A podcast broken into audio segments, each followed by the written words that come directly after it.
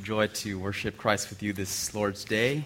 Thank the praise team for leading us in the songs of praise, and thank you, Huey, for sharing with us this morning. It's our joy to open the Word of God together. So if you have your Bibles, please open to the fourth chapter of the book of Philippians. Philippians chapter 4 this morning. This is going to be our final message from the book of Philippians, and it has been a joy to study this great epistle with you over the last number of months, and I trust that you've been encouraged and blessed as God has taught us from His Word. And I just wanted to take this opportunity to thank you as a church. Thank you for your faithfulness to the Word of God and your humility before God's Word and just desire to learn and to apply God's truth. Uh, this has been a great joy and privilege. Um, next Sunday, as uh, Huey mentioned, Peter Malakar will be with us, ministering to us on Sunday morning. And then the following Sunday, March 25th, we will be starting a new series from the book of Ephesians. So we'll be starting Ephesians on March 25th. And some of you have already told me that you have begun reading and studying that book on your own because you want to be prepared for that series and just been so encouraged by your heart to uh, receive God's word. And so we will be looking forward to our study of that great book starting in two Sundays from now. Before this morning, we're concluding our study of the book of Philippians, and we are looking at Paul's final greetings to the Philippian church in Philippians chapter 4, verses 21 to 23. And it reads as follows Paul says, Greet every saint in Christ Jesus. The brothers who are with me greet you. All the saints greet you, especially those of Caesar's household. The grace of the Lord Jesus Christ be with your spirit. Would you pray with me as we come to God's Word? Father, thank you for the privilege of studying your Word. Our heart this morning is to submit ourselves under the teaching of your Scripture. And so give us ears to hear, and Holy Spirit, illumine our hearts that we may glorify you in how we respond to your truth. We ask this in Jesus' name. Amen. You would think that a passage like this would not have that much to teach us as a church. This is the equivalent of an email signature, a final goodbye. This is Paul signing off, giving his final farewells. But I suppose it's part of the genius of Scripture that even a passage like this in Philippians is filled with great spiritual instruction for our souls. These three verses are part of God's holy instruction to us.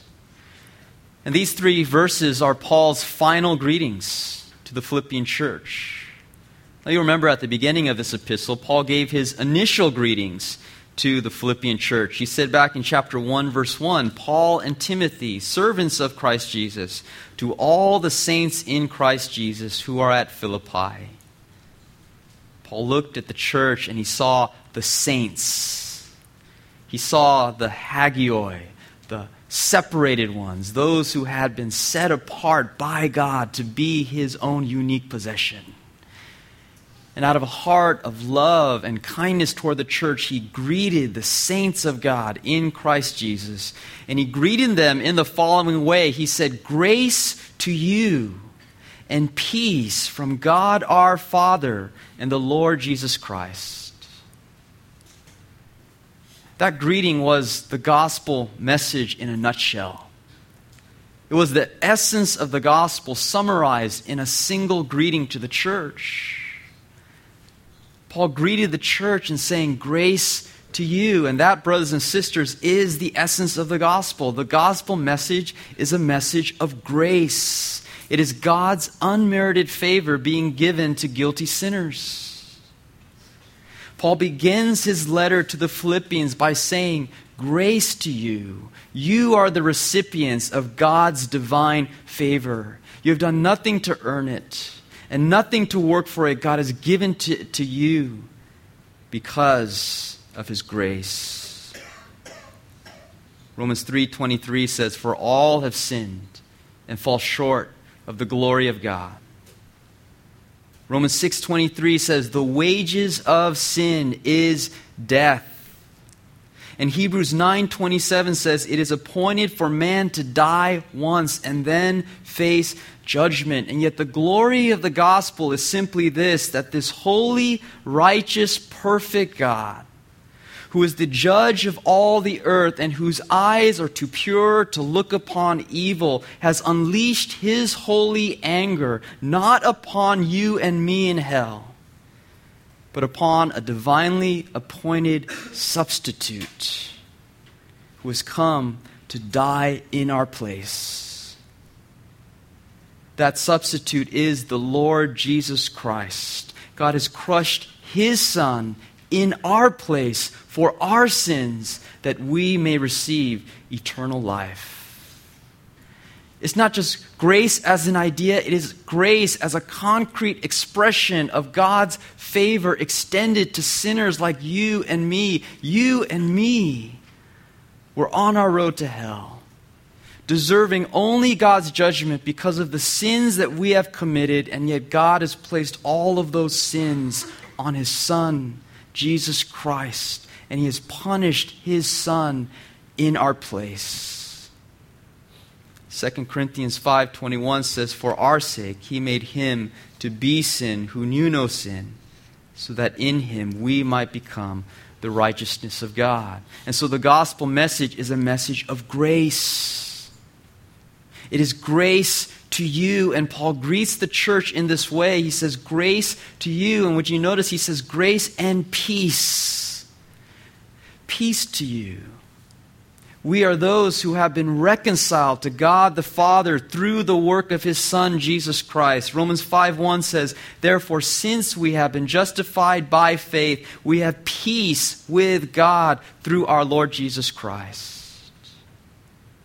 What an encouraging way to open his letter. What an encouraging way to extend his greetings to the church. Paul opens the letter by affirming that the church are the saints of God, and then he opens the letter by affirming God's grace and peace in their lives.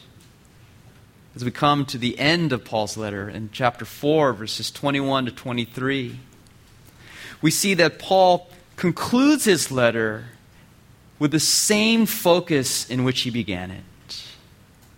He concludes the letter by greeting the saints, and he concludes this letter by affirming God's grace to the church. And so, those are the two simple points that I'm going to lay before you this morning. First of all, Paul's greeting to the church.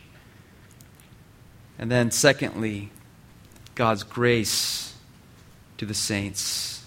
First of all, Let's look at Paul's greetings to the church. Verse 21, Paul says, Greet every saint in Christ Jesus. The brothers who are with me greet you. All the saints greet you, especially those of Caesar's household.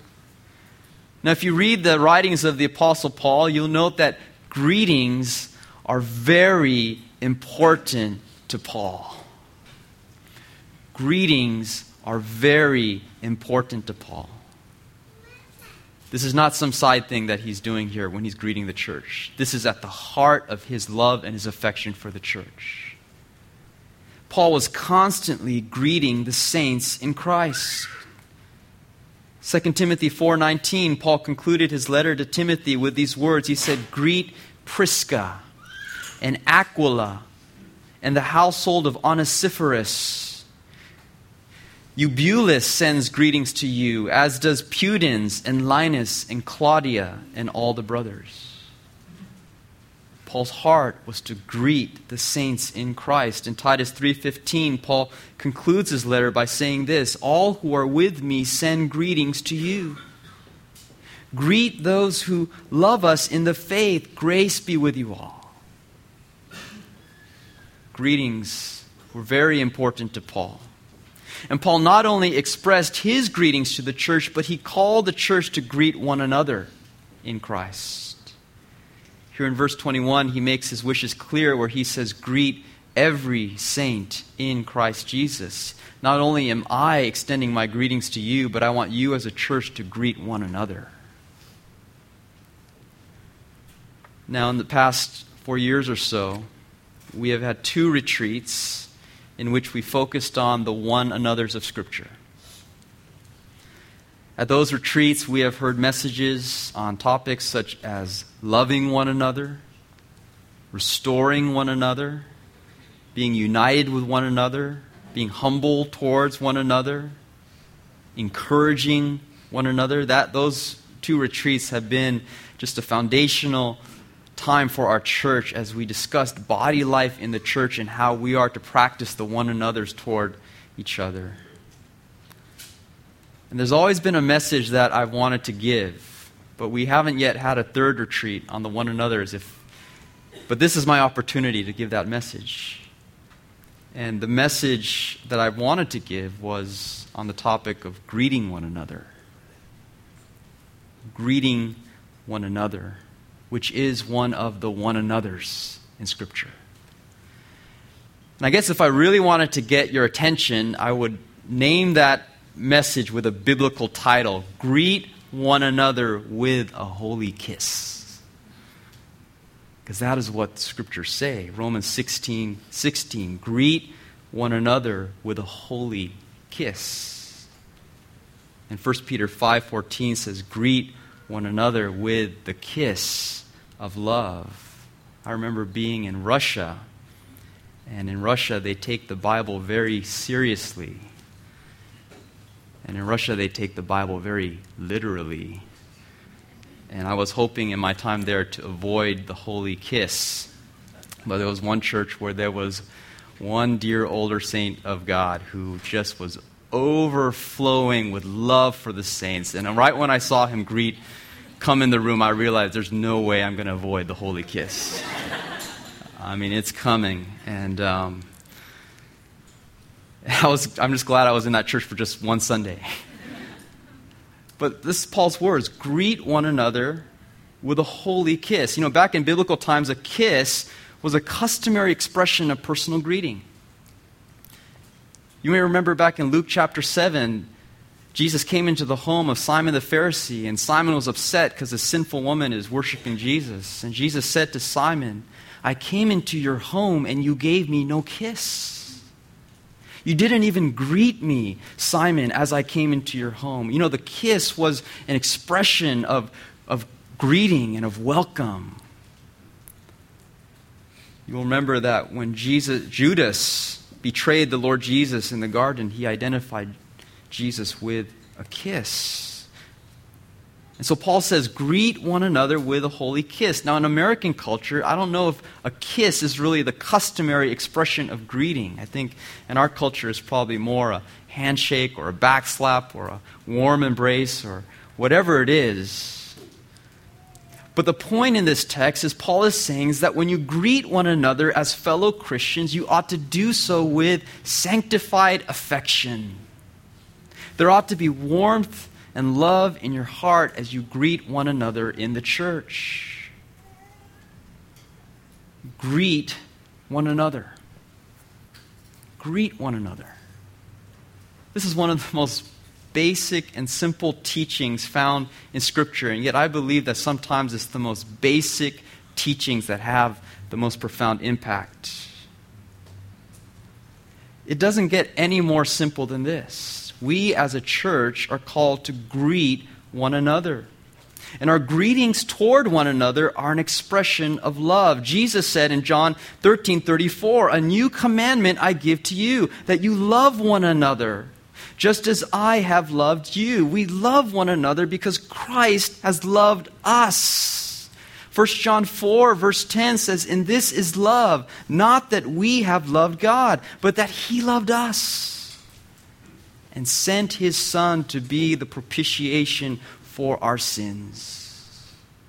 Because Christ has so loved us, so we are called to love one another. And, brothers and sisters, can I say to you this that if we love one another, then the most basic and simple expression of that love is we will greet one another with personal affection we will greet one another.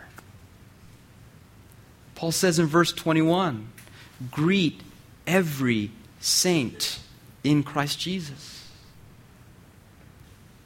That word every in the Greek is very specific and it's very intentional. Paul doesn't say, greet all the saints in Christ Jesus. You know, just greet Cornerstone Bible Church as a collective whole. Just greet the group. Hello, Cornerstone. That's not what he's saying here in verse 21. He says, greet every saint. Every individual Christian is loved by God. Every individual Christian has a name. Every individual Christian is part of the body of Christ. And so Paul says, don't just greet all the saints in a general way, greet every saint in Christ Jesus. If we look at the writings of Paul, we see that this is how Paul greeted the saints. I mean, if anyone could have just said, you know, I just have too many names to remember. I've just been to too many churches and preached in too many places. I don't remember your names. I mean, Paul could have had that excuse. But listen to how he greets the saints in Romans 16, verse 3. He says, Greet Prisca and Aquila, my fellow workers in Christ Jesus. Greet my beloved Epaenetus. Greet Mary Greet Andronicus and Junia. Greet Urbanus, our fellow worker in Christ. Greet Apelles. Greet those who belong to the family of Aristobulus. Greet my kinsman Herodion. Greet the beloved Persis, who has worked hard in the Lord. Greet Rufus, also his mother, who has been a mother to me as well. Greet Asyncritus Phlegon, Hermes, Patrobas, greet Philologus, Julia, Nereus and his sister, and Olympas. Paul didn't just want to greet the church as a whole, he wanted to greet every saint in Christ Jesus. And he says to the church in verse 21 greet every saint in Christ Jesus. And would you notice that phrase in verse 21? He says, Greet every saint in Christ Jesus. In other words, greet every Christian because they belong to Christ. Greet every Christian because they, they are Christ's own possession. That phrase, in Christ Jesus, refers to the union of the believer with Christ. The gospel message is that we have been united with Christ in his death and resurrection. We are not just with Christ, we are not just around Christ, we are in Christ. And so every Christian is in Christ. Galatians 2:20 says, "I have been crucified with Christ. It is no longer I who live, but Christ who lives in me. We are in Christ you are in Christ. And if you are in Christ and I am in Christ, then, brothers and sisters, I can greet you and you can greet me. We can greet every saint in Christ Jesus. Now, let me just shepherd you here a little bit and what Paul is not saying. Paul is not saying that we ought to greet one another because of our common age group. You know, it's really easy for us to get into that routine, you know, where I'm a dad, so I greet other dads and, and we talk about dad things, and I'm heading into my late 30s and I greet the 30 somethings of the church, and we just feel a commonality because we have a common age group. He's not saying greet one another because of a common life stage. I, I mean, that's really easy as well. That, that if you're single, then you greet other singles and you feel most comfortable with the singles and you kind of look at us married folks like we're kind of weird or strange and, and it's, it's, it's just difficult to, to bridge that gap. He doesn't say greet one another because of your common experiences. That maybe you've gone to a certain school and there's another brother who's gone to that same school, and so you feel bonded with that because you have the same alma mater. And that is why you greet one another in Christ. Paul says none of those things are the basis of our greeting. We greet one another because we are in Christ Jesus. no matter what the age group, no matter what the life experiences, no matter what you've been through or, or what else we have in common. We have everything in common because we are in Christ. And if we are in Christ, then we can greet one another. Our greeting towards one another is not based upon anything else except that we are in Christ and Christ has loved us. And so Paul says we are to greet every saint in Christ Jesus. You know, those of you who know my wife, you know that she is a very warm and smiley person. She loves to greet people. I often joke with her that there's yet a person that she has met who she hasn't liked. She likes everyone. And there are people like her in this church. You are just naturally warm. You naturally like to greet people. And if you all had your way, our greeting time in service would go an hour. We would just spend an hour. Just, n- nobody can sit down until every single person has greeted everyone else in this church because you just love people. You just love to see people.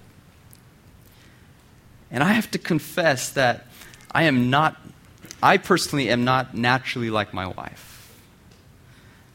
Um, I'm not naturally a fuzzy kind of person who likes to go around giving people bear hugs. I know a pastor friend of mine who every time he greets me, he greets me not with a holy kiss, but with a holy bear hug. And it is a, a painful experience because he has so much affection in his heart. And sometimes I'm just like, uh, you know, I love you, brother, but I, I can't breathe, you know, because it's just, it's so intense, this affection he has for the saints. And, and I'd love it if God had given me that kind of personality, but God just hasn't. I mean, I think if I went around the church on Sunday giving all of you bear hugs, you guys would be weirded out and going, Dan, what's, what's wrong with you? And I've had to learn that greeting one another is not an expression of personality Greeting one another is an expression of faith. Greeting one another is an expression of love. Greeting one another is an expression of our understanding of the gospel. It's understanding that we are, we are bound together by a common salvation, a common Christ, a common Savior, a common union with Christ in His death and resurrection, and therefore, as an expression of our faith, we greet one another, not an expression of a certain personality type. If I, as a Christian, am loved by God, I will love other believers who are in Christ Jesus. And if I love other believers in Christ, I will greet them with warmth and personal affection. And so Paul says, greet one another. Greet one another. Greet every saint in Christ Jesus. I believe this simple one another, if we were serious to apply it as a church, it would shape and form the culture of our body life here at Cornerstone. There is power in this simple one another. You know, when Mina and I came to Cornerstone six years ago, there was one couple who went out of their way to greet us in Christ. On our first Sunday, and you know, when you come and it's your first Sunday at Cornerstone, you don't know where anything is. You just you don't know where the classes are. You don't know how to get snacks. You don't know where the restrooms are. You're just kind of walking in, and this place looks unfamiliar. And there was one couple who just they didn't know anything about us. They didn't know our names. They didn't know where we were from. They just all they did is they just loved Christ. They loved Christ. They loved the church. They wanted to love us, and so they went out of their way to greet us in Christ. And I remember they showed us around, they showed us where to take our kids, they, they showed us how to get snacks, they showed us to the equipping uh, class, they even took us to our seats. And this brother even brought me a cup of water because I didn't know how to get my own cup of water. I'll never forget that greeting. Such a simple act of love and yet one that had so much impact, so much encouragement packed into that simple ministry of greeting other Christians. We have a welcoming ministry in our church whose focus in ministry is to greet the saints. Yet let's not un- misunderstand the purpose of that ministry. The purpose of that ministry is to bring a focus, is to be a catalyst to all of the body greeting one another in Christ. And if I could just exhort us this morning from this word, for some of us, what it means to practice this one another is that you and I, God is moving us out of our social comfort zones so that we greet every saint in Christ Jesus. You know, it's so easy. I speak this as a personal confession and a personal struggle. It's so easy to get in a routine of coming Sunday after Sunday, and you maybe fellowship with the same five to ten people every Sunday. You know, you kind of feel that this is your comfort zone. These are the people you feel familiar with, and usually it's connected to a common life stage or a common age or common experiences, and you just kind of come on Sunday and you get into the routine of the same 10 people, same five people. I believe that what Paul is saying here when he says greet every saint in Christ Jesus is he's calling us to move out of those comfort zones and to greet a saint who you may not naturally feel comfortable with. You know, for some of us, it may be that you start greeting the youth group of our church. I mean, you just, some of you, you, you feel like, man, it's, it's just um, I have such an age gap here. What do I have in common with a high schooler or a junior high? And yet, if you are in Christ Jesus, and that youth is in Christ Jesus, you have everything in common. And you ought to greet one another. For some of us, it's greeting those outside of our common life stages or outside of our care groups.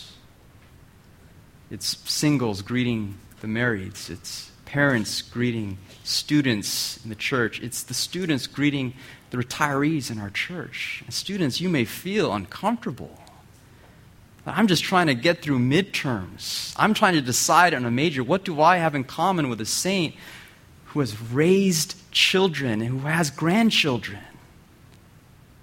Oh, brother, if you are in Christ Jesus, you have everything in common with that saint?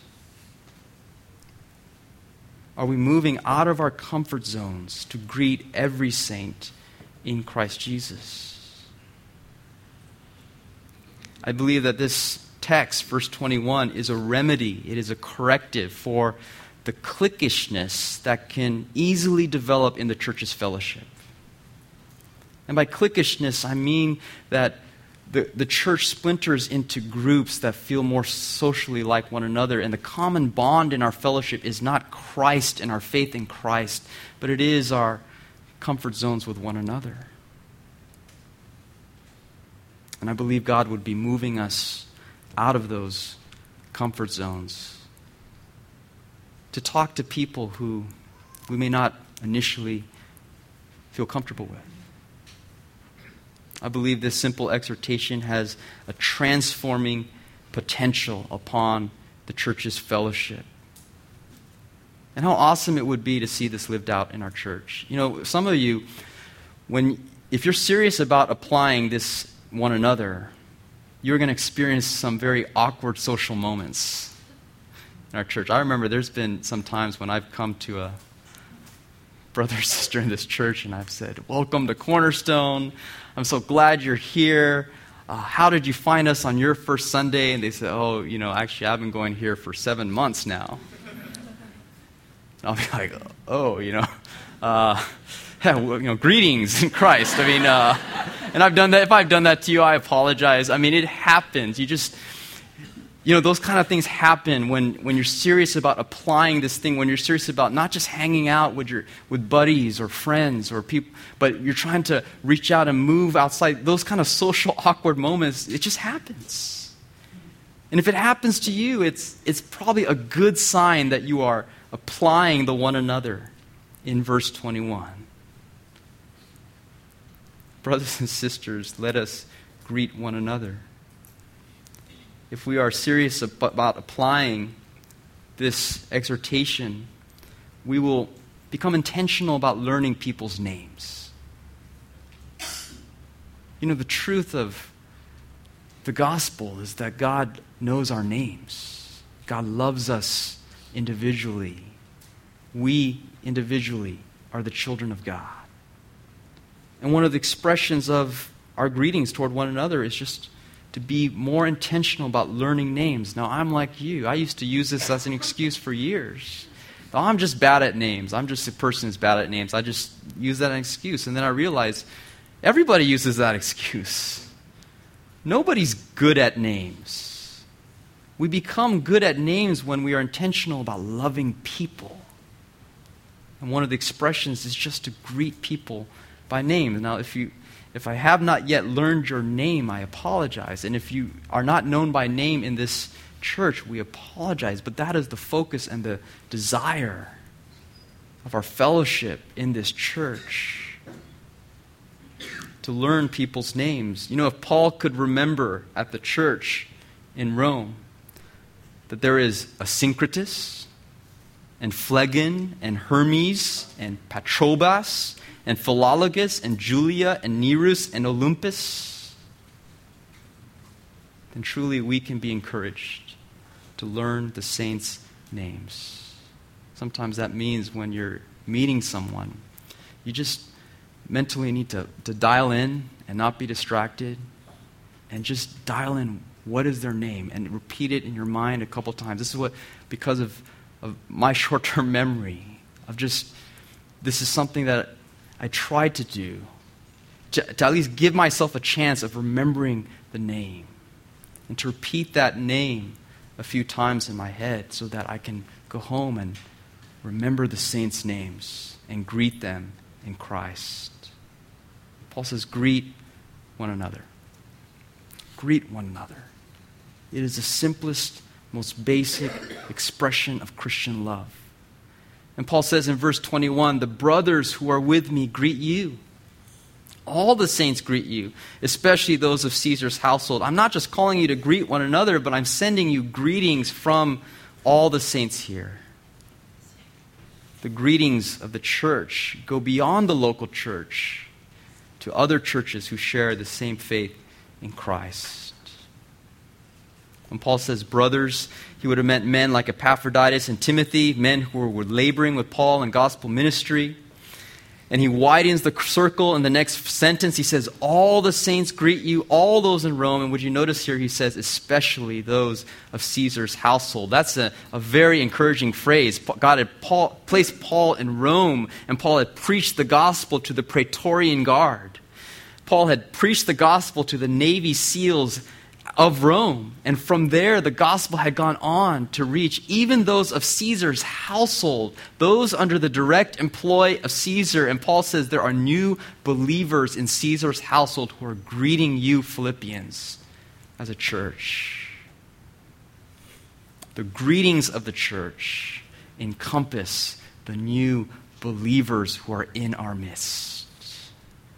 Brothers and sisters, may I especially encourage you that if you are an older saint in Christ Jesus, encompass and embrace the newer saints in Christ Jesus and greet them in Christ. If you are an older member of Cornerstone Bible Church, be sure to embrace and encompass the newer saints who are here at Cornerstone and express your love for them by just greeting them.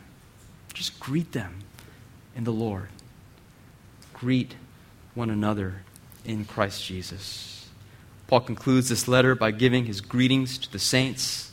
And then in verse 23, we move to the second point in this message, and that is he concludes this letter by affirming God's grace to the church. God's grace to the church. He says, verse 23, the grace of the Lord Jesus Christ be with your spirit.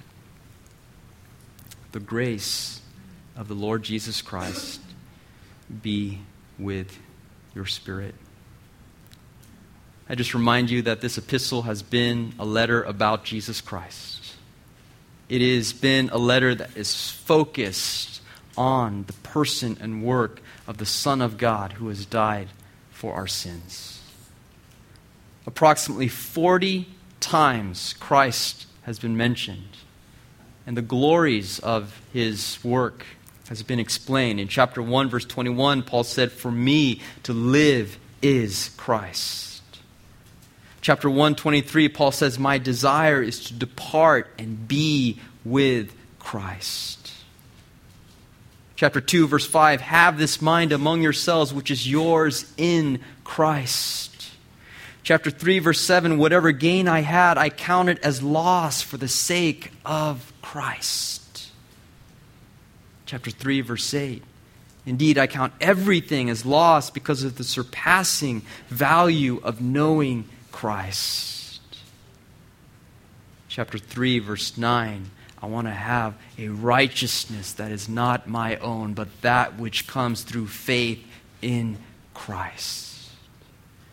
This entire book has been a book about Christ. Paul has spoken to us about the pursuit of knowing Christ, treasuring Christ, loving Christ, having Christ at the center of our lives. And he ends this letter by focusing our hearts on the grace of the Lord Jesus Christ in our lives. He wants to end with the grace of Christ the unmerited favor and blessing of Christ. Because it is this grace that is at the heart of the gospel, and it is this grace that is at the heart of the Christian life. remember back in chapter 1, verse 2, Paul greeted the church in saying, Grace to you. In other words, grace to you in the present. May you experience the unmerited favor of God right here, right now, as you are reading this letter. And now, as Paul concludes this great epistle, he ends by saying, Grace be with you. Grace be with you, not only in the present experience, but also in the future as you leave this letter.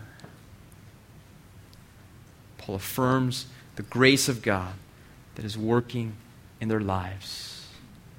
And he says that the grace of Jesus Christ will be with you as you go from here. That's just a basic affirmation that we want to drink in this morning.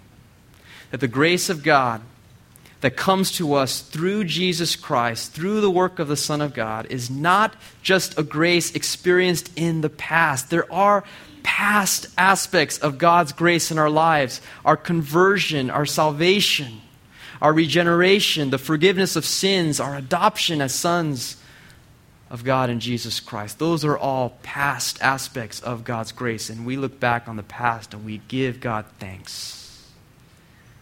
What Paul is pointing us to in verse 23 is that the grace of God is not just past, the grace of God is also future.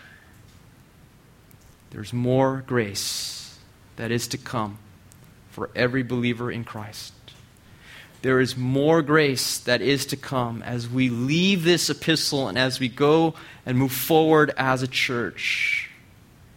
There is more grace to come until the day we get to heaven. And even in heaven, when we go to be with Christ, there will be more grace that still is to come because for endless ages in eternity future, God will show us and unfold His infinite grace toward us as we are those who belong to Christ Jesus. There is more grace in the future that Paul affirms for the Philippian church. May the grace of the Lord Jesus Christ be with you, be with your spirit. John Piper has commented on these texts in saying this. He said, At the beginning of his letters, Paul saw that grace is about to flow to Christians, and so he says, Grace to you.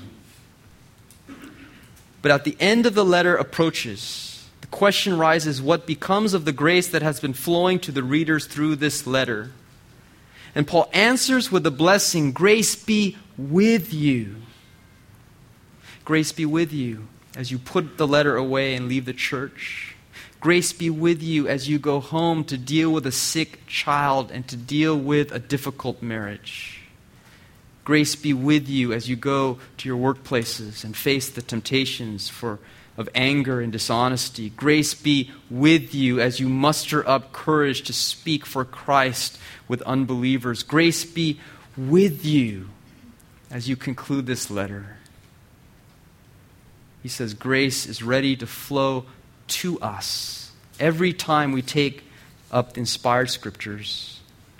And then grace will abide with us when we lay our Bible down and we go about our daily living.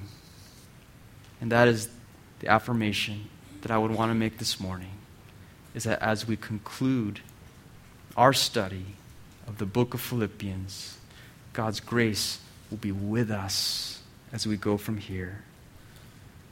John Newton has said this through many dangers, toils, and snares, I have already come. That's past. 'Twas grace that led me safe thus far, and grace will lead me home. That's future. The grace of God is not exhausted in what we have experienced in the past. The grace of God will be with us as we move forward in life as a church. What I would say to you this morning is simply this that the grace that is still yet to be future, the grace that is still yet to be experienced as we move forward is sufficient, is more than sufficient for any trial, any circumstance, any problem that we will ever face. And so we look into the past and we experience gratitude and we look into the future and we experience confidence. What are the mountains that are before you in your life? What are the dangers, toils, and snares that are not not just past, but are still in the future? And I say to you that God's grace will be sufficient for you. Let us trust in the grace of God let us trust in the grace of our Lord Jesus Christ. And so, brothers and sisters, as we close our series in the book of Philippians, I would say to you, grace to you. Grace to you. May you experience the grace of God in the here and now. May you experience the grace of God even as you are listening to the words of God that are contained in this text. And I would also say to you, grace be with you. Grace be with you as you close this book, as we close this series, as we close the scriptures, and as we go on from Sunday into Monday, and as we go on to live our normal lives. May the grace of God be with you, with your spirit. In the words of Philippians 4, verse 19 My God will supply every need of yours according to his riches in glory in Christ Jesus. To our God and Father be glory forever and ever. Amen. Let's close our time in a word of prayer.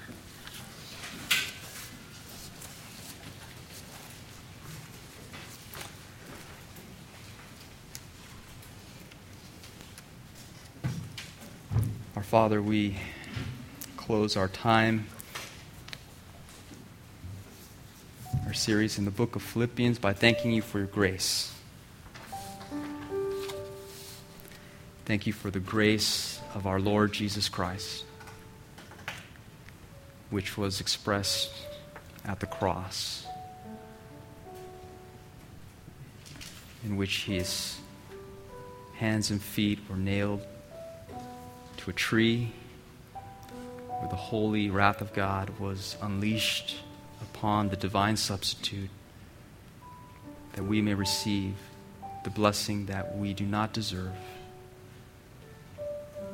Lord, your grace has been sufficient for us, sufficient for every sin, sufficient for every trial, sufficient for every temptation. And Lord, your grace will continue to be sufficient for us. And so we look to the future with confidence and hope because your grace will continue to be with us. Lord, make us into people who are changed by your grace. Give us hearts, Lord, not only to receive your grace, but to extend that grace to one another. Help us to just express grace toward one another and simply greeting one another with personal affection. That our church would be a culture of grace as well. Lord, we just give you praise and thanks for the last number of months. We've been privileged to study your word. May your grace be with us as we leave this letter and as we move on as a church. We pray this in Christ's precious name. Amen.